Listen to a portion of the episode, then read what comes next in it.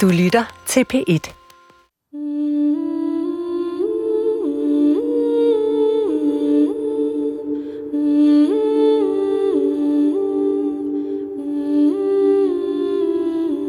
Maren Ringsbjerg slår mig som en af dem, der måske er over i noget af det, som er den kloge kone. Vi hører i hvert fald, at, at øh, da Johannes tjenestepige tissede i døbefonden, der blev hun ligesom lovet, og så ville Maren kunne hele hende. Så jeg kunne forestille mig, at en af grundene til, at det er Maren, der bliver ført ind til Christian den 4., det er, at kongen har et indtryk af, at hun ved noget. Måske kan han lære noget om magi. Og det ved vi fra en kilde fra Christian den 4's øh, regnskab.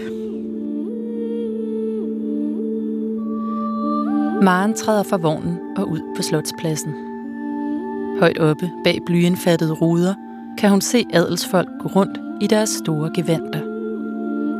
Der er skramlen fra køkkenets åbne kældervinduer, der sender stegeus ud over pladsen, og luften er fuld af kammermusik.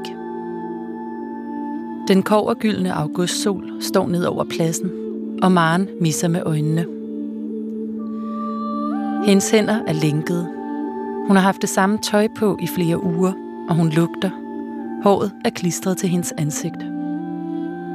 Hun ved ikke, hvor længe hun skal sidde i kongens fangekælder, dybt under blåtårn. Du lytter til Onde Anna, afsnit 4. Trolddomsprocesserne i Køge har været i gang i et år, og otte kvinder er blevet brændt, da en kvinde, Maren Ringsbjerg, hentes til kongens fangekælder på Københavns Slot i august 1613. Maren er en af de kvinder, som Johanne Thomases udlagde, da Anna og Hans Barskær fik hende anklaget, dømt og brændt på bålet, som straf for at have bragt djævlen til deres hus og besat deres børn. Spørgsmålet er, hvorfor Maren Ringsbjerg, som den eneste af de trolddomsanklagede i Køge Huskors-sagen, skulle ind og sidde i kongens fangekælder. Hvorfor pludselig denne bevågenhed fra kongens side? Og hvorfor blev der få år efter lavet en lov kaldet trolddomsforordningen? Det handler dette afsnit om. Nu går vi ned igennem tiden. Ja. Uh, det dufter. Uh, uh det dufter. Mm, hvad dufter det af? Det dufter af en våd sten, man samler op ved stranden. Og lidt jordslået. Og lidt jordslået. Og lidt af sådan gavesyre-agtigt skin. Gammelt og fugtigt. Og så er der sådan en lydeffekt. Gud, hvor har koldt. Okay, jeg, jeg slår virkelig ud på øh, antennerne, det må jeg sige. Olga Ravn og jeg er gået ned i ruinerne under Christiansborg. Her ligger resterne af Københavns Slot og Blåtårn. Og de ældste murbrokker har stået her i næsten 1000 år. Man skal et stykke ned igennem de smalle stenkorridorer for at komme ned til området med Blåtårn og det, som vi tror er fangekælderen. Men det, som overrasker mig mest, det er lugten. Eller det, som påvirker mig mest. Og kulden. Ja, det er som om, der stråler kulde ud fra stenene. Altså, vi er sådan ret lavloftet, ret stort rum med sådan cementloft, og så er der ligesom ruiner. Nogle steder kan man se, at der ligesom er mursten, der er bygget op, og så ligger der også bare sådan nogle store kampesten, næsten sådan helt op til ja, 81 eller sådan noget. Altså næsten helt op til loftet nogle steder, ikke? Rundt omkring i ruinerne er placeret plancher, hvor man kan lære mere om de fanger, der har siddet i Blåtårn. Vi ved ikke, hvor i fangekælderen Maren Ringsbjerg sidder i 1613. Men hvis hun har oplevet tilnærmelsesvis så miserable forhold, som beskrevet på skiltene, må det have været helt horribelt. Øh, I Blåtårns fangekammer sad politiske fanger, bønder, soldater og adelsmænd. I de nedre fangehuller var hverken vinduer eller døre, og fangerne måtte hejses ned i mørket. Ej, hvor er det ubehageligt. Rigtigt hul. Mm. Den tur overlevede de færreste. Altså, Maren blev, hvad hedder det, forhørt og tortureret i en eller anden celle, og det ved vi, fordi der er udgifter til det i regnskabet. Jeg håber ikke, for hun er blevet hejst ned i mørket. Det er klart, at det, det dokumenterer jo en eller anden, øh, altså at Christian 4. i en eller anden forstand har været involveret. Øh, at han har taget notits. Morten Fink Jensen er historiker på Københavns Universitet. Så det er muligt, at man kan ikke afvise, at Christian 4. har noteret sig de mange sager i Køge. Og, og det er unormalt, at der er så, så stor en sag. Og så kan man sagtens forestille sig, at Christian 4. han har tænkt, okay, nu må vi altså lige se, om vi kan finde ud af, hvad der, er, der foregår. Og han så har, har bestilt, eller rekvireret, kan man sige, en af de dømte hekse til øh, yderligere øh, forhør. Wow, der er så meget hernede. Uh, jeg kan virkelig mærke det. Hvad du kan mærke? At der har levet mennesker her. Men hvordan kan du mærke det i din krop? Min puls stiger. Jeg bliver restløs i kroppen. Øh, altså, og jeg får også kuldegysninger rigtig meget på armene og nede i ryggen. Og jeg har altså jakke på og sådan noget, så det er ikke fordi, det er koldt. Men jeg føler mig overhovedet altså sådan, ikke bange. Altså sådan, jeg føler mig meget velkommen. Tror du, tror du, dem, der hører det her program, de kommer til at synes, at jeg er rivravne galt? Måske. Ja. De kan bare prøve selv at gå ned. Men vi er jo på vej hen til øh, et ja, sted, ja, hvor vi... Også mere og mere sådan, jeg kan, det er som om luften bliver tykkere og tykkere. Altså sådan det der med, at vi ved, at vi skal dybere ned. vi fortsætter ligesom bare rundt i sådan en labyrintisk rørelse. En af grundene til, at man efter reformationen ser en, et, et opsving i, i trolddomsprocesser, det er, at mange af de her ritualer, som de kloge folk bruger, det er jo så noget, som ligner at bruge vand, eller at man øh, går rundt med et kors og velsigner markerne og sådan nogle ting, øh, som var en praksis, der var almindelig i den katolske tid. Men i en, en generel kampagne, kan man sige, for at få katolske ritualer og, og, og måder at, at praktisere kristendom på ud, så bliver det der magiske univers et problem. Maren er en klog kone, kendt for at kunne hele. Hun kommer fra den lille by Ringsbjerg, og mennesker rejser i mange tilfælde langt for at få hendes hjælp. Maren er nævnt flere gange i sagerne med kvinderne fra Køge. Mange af dem, som går rundt og er kloge, de bruger jo altså nogle af de her formler, som i virkeligheden stammer fra middelalderkirken. Altså for eksempel hokus pokus, det er, er en forvanskning af, af det latinske udtryk for dette af Jesu Kristi lægeme. Og, og derfor er der mange af dem, som når så trolddomsprocesserne virkelig kommer i gang, mange af dem, der bliver dømt som hekse, de er fuldstændig uforstående over for, at det, de gør, det er forkert. Men især inden for kirken er der en, en bevægelse, eller en fraktion, kan man sige, som mener, at disse kloge folk, de i virkeligheden også er en slags troldfolk, fordi de kræfter, de benytter sig af, de kommer fra djævlen.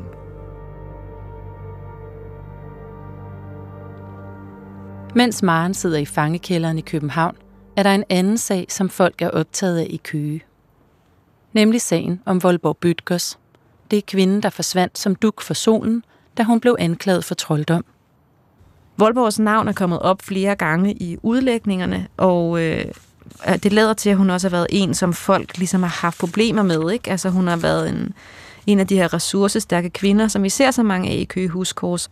Og vi kan også se, at hun ligesom har status, fordi at den dag anklagen mod hende bliver fremsat, der er der tre mænd til stede i retten, som ligesom sådan tager til vedermæle, som det hedder, altså stiller sig op på hendes øh, vegne, ikke? Sagen om Voldborg Bytkers trækker et væld af folk til bytinget, hvor de sidder med ivrige fingre i vejret og fortæller om, hvordan Voldborg på forskellige måder er skyld i deres ulykke. Men Voldborg er ikke sat i troldkonekælderen, for hendes mand har kautioneret for hende og nu er hun altså løbet væk.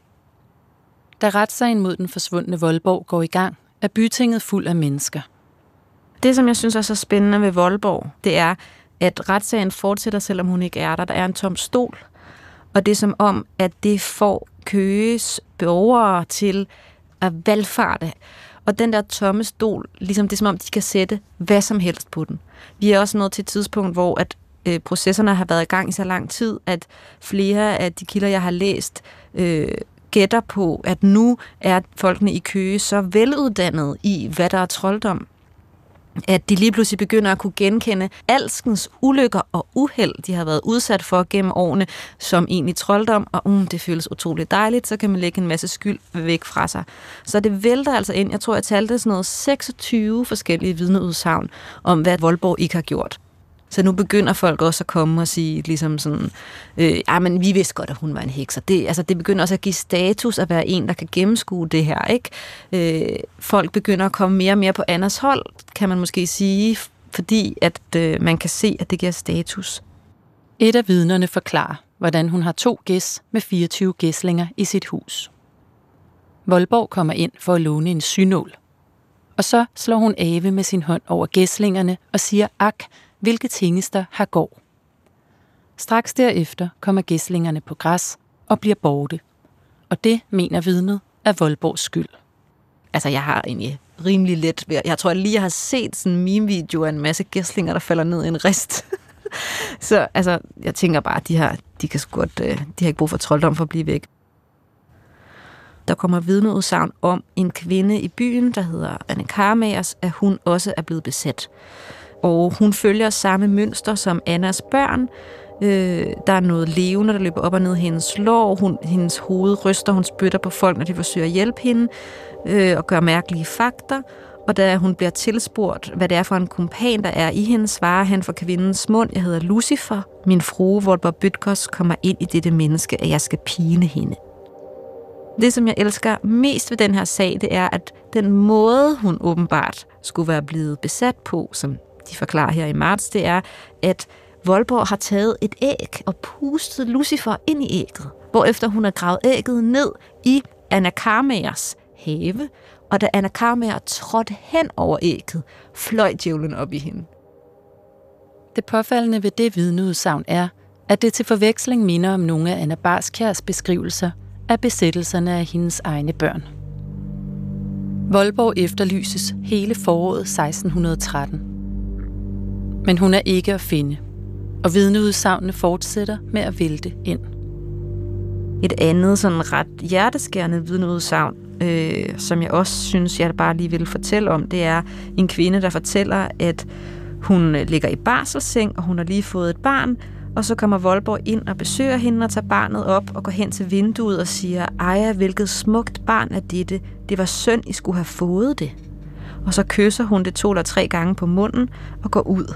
Og så snart Volper går ud, så skriger barnet, som om det er blevet forvent til døden, står der, og dør natten efter. Så det er ligesom, hun bliver virkelig øh, pladsen, hvor man kan lægge alle sine sorger, Voldborg.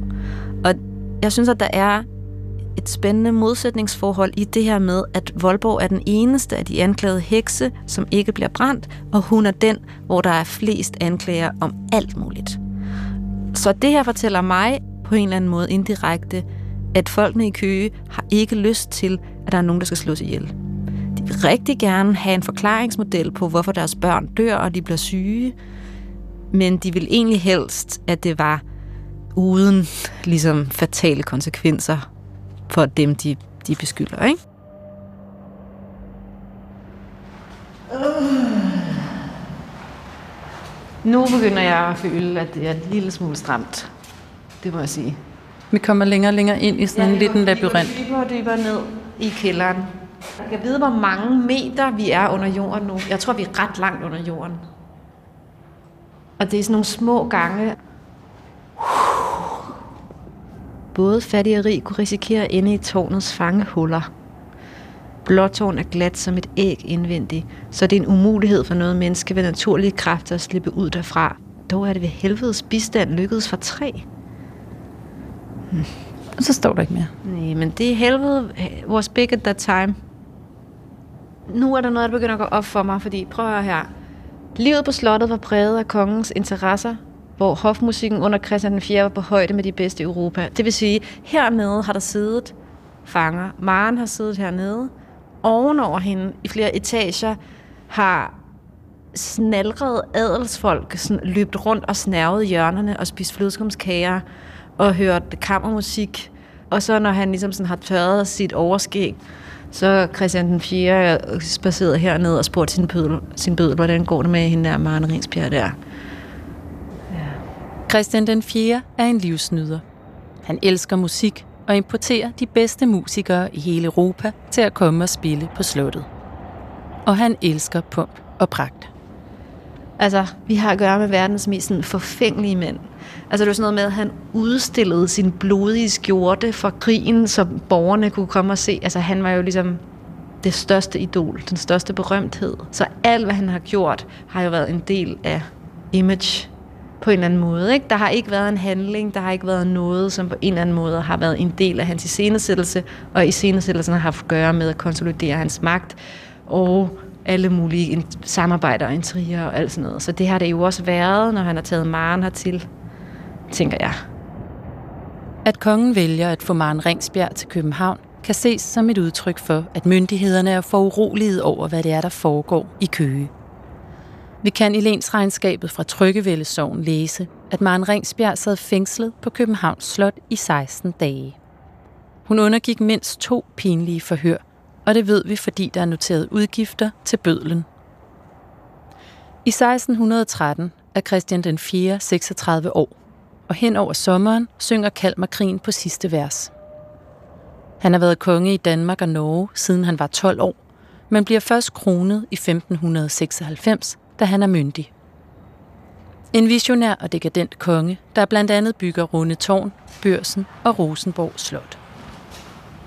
Altså, Christian den 4. står virkelig mig som sådan et menneske, som er sådan vidensbegærlig, sulten, altså sådan dekadent, storhedsvandvid, øh, øh elskede nydelse, elskede fest, store planer, visionær, ville lave, lave København til hovedstad og bygge alle de her ting, og ligesom sådan, men også sådan på en måde lidt hensynsløs eller øhm, impulsiv. Altså han bruger jo også alle Københavns penge, så at staten er helt bankerot, efter han har bygget Rundetårn og alle de her ting. Ikke? Så det her med, at han interesserer sig for hekse og trolddom, det synes jeg bare går meget godt ind i det der billede. Altså den der sådan meget levende, udfarende, impulsiv mand med måske lidt for meget magt. Man kan jo ikke som konge, lige så lidt som man som landsdommer eller borgmester, så kan man ikke tolerere, at der går folk rundt, som på en eller anden måde er forbundet med djævlen. Altså det, det kan man ikke tolerere, og det kan man ikke kun gøre, fordi at det er dårligt i en samfundsmæssig øh, sammenhæng, men det har simpelthen også noget at gøre med deres personlige stilling i tilværelsen, og på et eller andet tidspunkt, når de dør, så skal de stå til regnskab over for Gud, og for de gerninger, de har øh, gjort, mens de levede. Og hvis, hvis Gud han siger, det er ikke så godt, fordi øh, du har tolereret troldfolk, ja, så er, er vejen ind i himlen måske ikke helt åben. Og, og det er simpelthen en, det er jo en del af, af realiteten, en del af virkeligheden. Ikke? Det er jo den her religiøse verdensforståelse. Så det havde nogle konsekvenser, ikke kun i det daglige, men det kunne også have konsekvenser for evigheden simpelthen. Trolddom har hele tiden været forbudt ved lov. Altså den sorte, skadeforvoldende magi, hvor man gør andre ondt eller får ulykker til at ske. Det er vold, og det er kriminelt. Men den hvide magi lever i bedste velgående i befolkningen. Kirkens ortodoxe fraktioner har dog siden midten af 1500-tallet givet udtryk for, at der skulle skrides hårdt ind over for de kloge folk, fordi den magi, de udfører, kommer fra djævlen, også selvom den ikke forvolder skade. Frem for alt gælder det om at være en god kristen, men magt og status i lokalmiljøet er også tillokkende. Du kan også bruge en trolddomssag til at få altså højne din egen status. Du får noget opmærksomhed, øh, og hvis du har succes med din sag, altså du får kendt nogen skyldige, øh, altså du, du, du, du booster måske din, øh, din stilling i lokalsamfundet, ikke? Altså, øh, det er ens egen anseelse, som, som bliver hævet, og det kan også være sådan, at der er folk, der måske bliver lidt bange for dig. Øh, man skal passe på, hvad man siger til Anne Barskærs i Køge, for eksempel, øh, eller hendes mand Hans, fordi øh, de har demonstreret, at øh, de kan altså simpelthen få folk dødstømt, hvis man øh, ikke holder sig på god fod med dem. Så, så det, er, det, det er også et, et magtinstrument. Mm.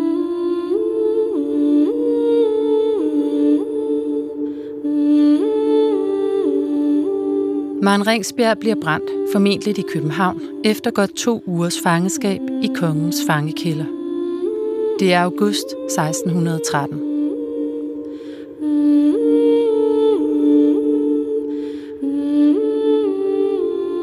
I Køge dømmes nu Karen Eriks skyldig i trolddom. Hun begår selvmord i fængslet.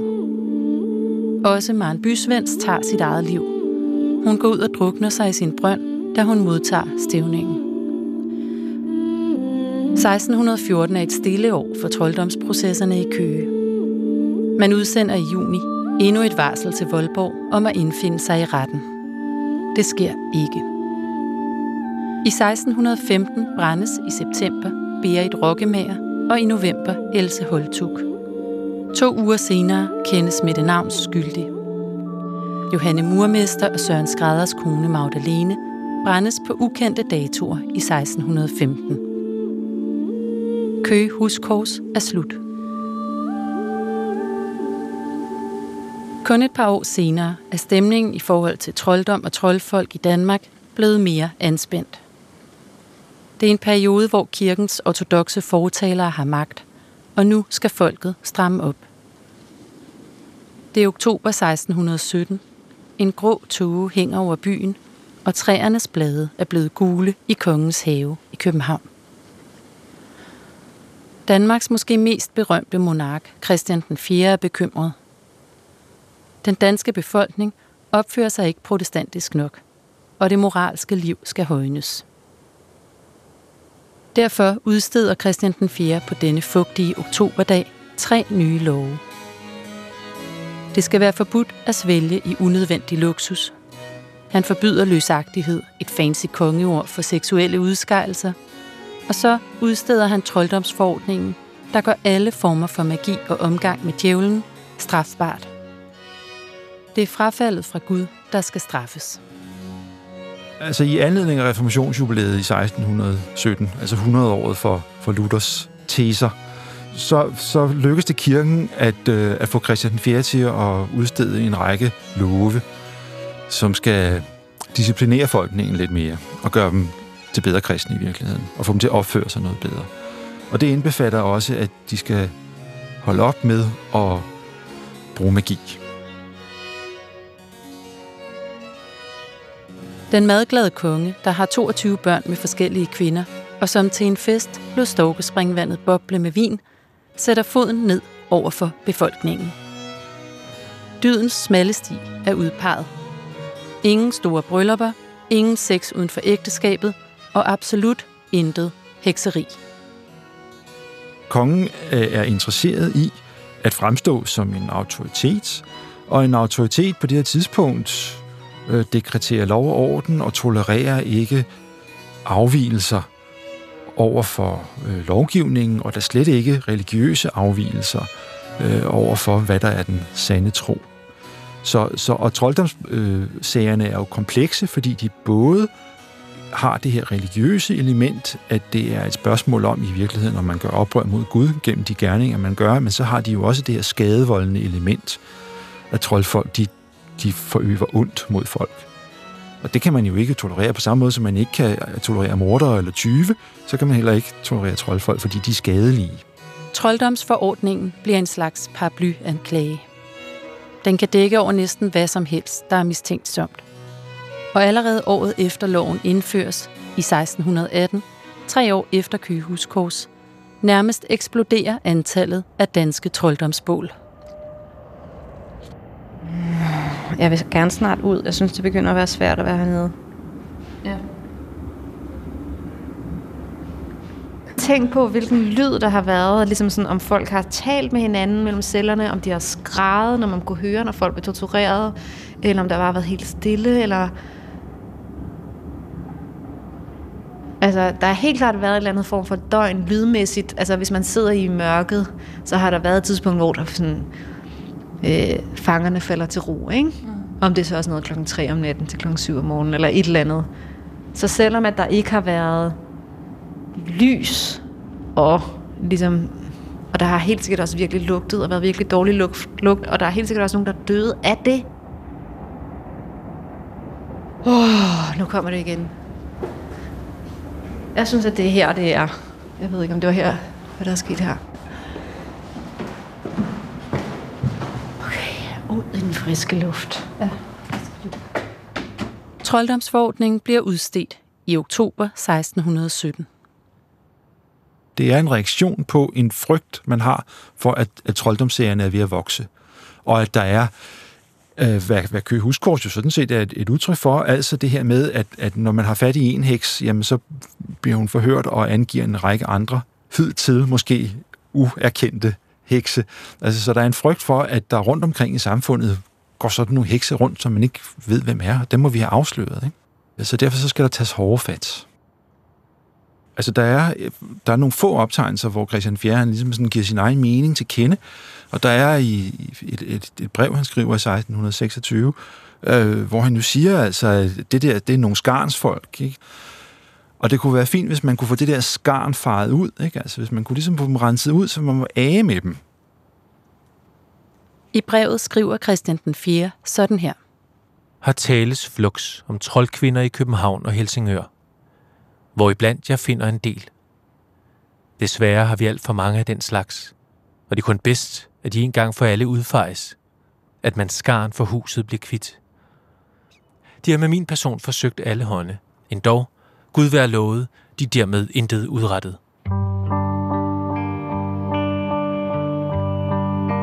Christian den 4. er under stærk indflydelse af både kirken og sin regering, da han udsteder trolddomsforordningen. Men visse oplevelser, han har haft, kan måske forklare hans store iver efter at komme trolddommen til livs. Det skal vi høre mere om i afsnit 5, som er det sidste i serien om Onde Anna. Imens flere og flere kvinder brænder op i hele landet, rykker Anna videre op i hierarkiet og gifter sig i december 1617 med Kort Rigters, der senere bliver borgmester i byen.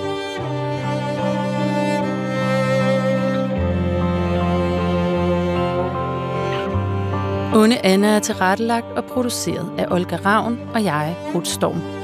Line Fabricius er redaktør, og Jakob Helt har lavet lyddesign.